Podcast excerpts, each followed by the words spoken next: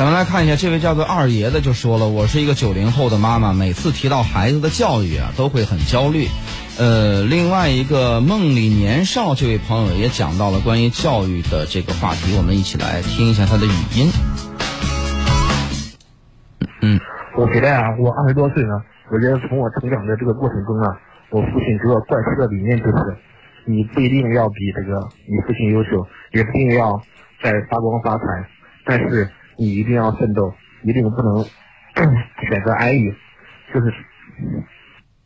但是奋斗所需要的这种持续的热情、关注力和这种耐力，其实也是教育得来的，它不是凭空就能产生的。对，我觉得我们是不是先更正一个概念？就是我们今天这个题目啊，这个讨论话题叫做“优秀的你能否接受平庸的孩子”。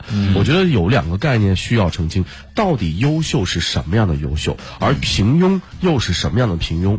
优秀，你说我们优秀吗？我觉得我们都不能称之为优秀。不能，可能在这个当今社会中以。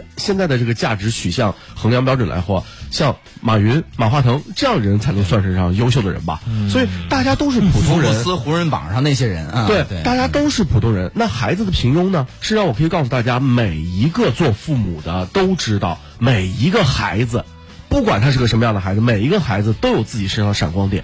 只不过这个闪光点是将来他能够持续闪光，还是慢慢的就消失了。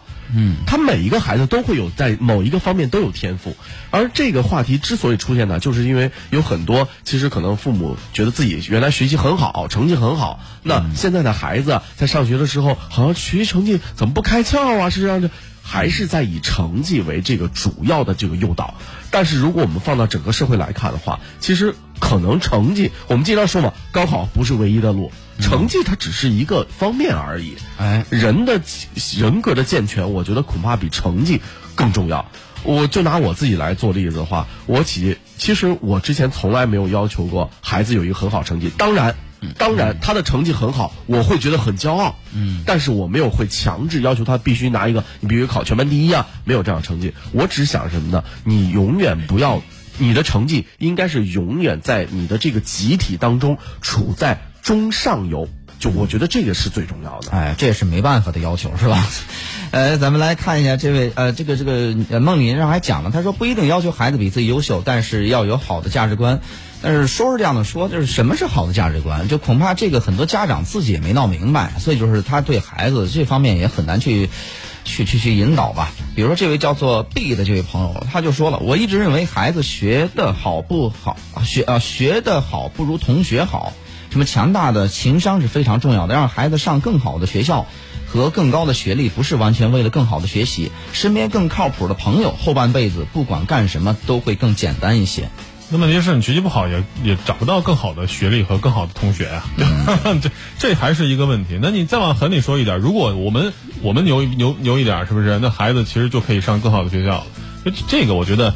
是啊，是呃，就是学习其实为了是什么呢？是为了将来呃你生活的更轻松一点。我每个人都这么希望孩子，但是最后还是我觉得就是你得让孩子有一点别人能看得上的东西，这是很重要的。你比如说我孩子就天性性格随和，谁跟他在一起都没压力，都非常的有亲和力，就跟动物界这个水豚似的。我觉得这也是一份能力。金毛，哎，这个你看哈，我们这个有很多，我听见有很多人哈，就说。我之所以如此的奋斗努力，就是想让我将来的孩子想不干什么就不干什么，就能过得舒坦一点。话虽没错啊，我们就是因为我们觉得我们好辛苦啊，呃，平常好那个什么，我不想让他再怎么着怎么着。嗯，但是有没有想过啊？就是我们的父母也是这么过来的，只是每个人的辛苦是不一样的。对，那应该是每一代人都有这样的吧？很难有谁真正做到，就是说你真就是从小到大想。当然，你要真是从小到大，他没经历你的这种痛苦，他他一定会经历别的痛苦的。对你凭什么剥夺他痛苦的？少受点委屈，知道吧？痛苦是每个人身上都必须的。我们更可能还是希望孩子少受点委屈。哎，我是觉得，就是说家长是不是这方面有点多虑了？就是一个是你低估了孩子面对这种这种困难时候的他的这个韧性，第二个是，你也没法儿或者是凭什么也没法儿把他剥夺掉。就是说对，他面对这种可以的，可以的。你还有一个人看看很简单的问题当年是谁说的？说美国人都长了一张没被别人欺负过的脸。嗯，为啥呢？你看看人家高中干嘛？还有 gap year、是吧？就所谓的过渡年，放中国可能吗？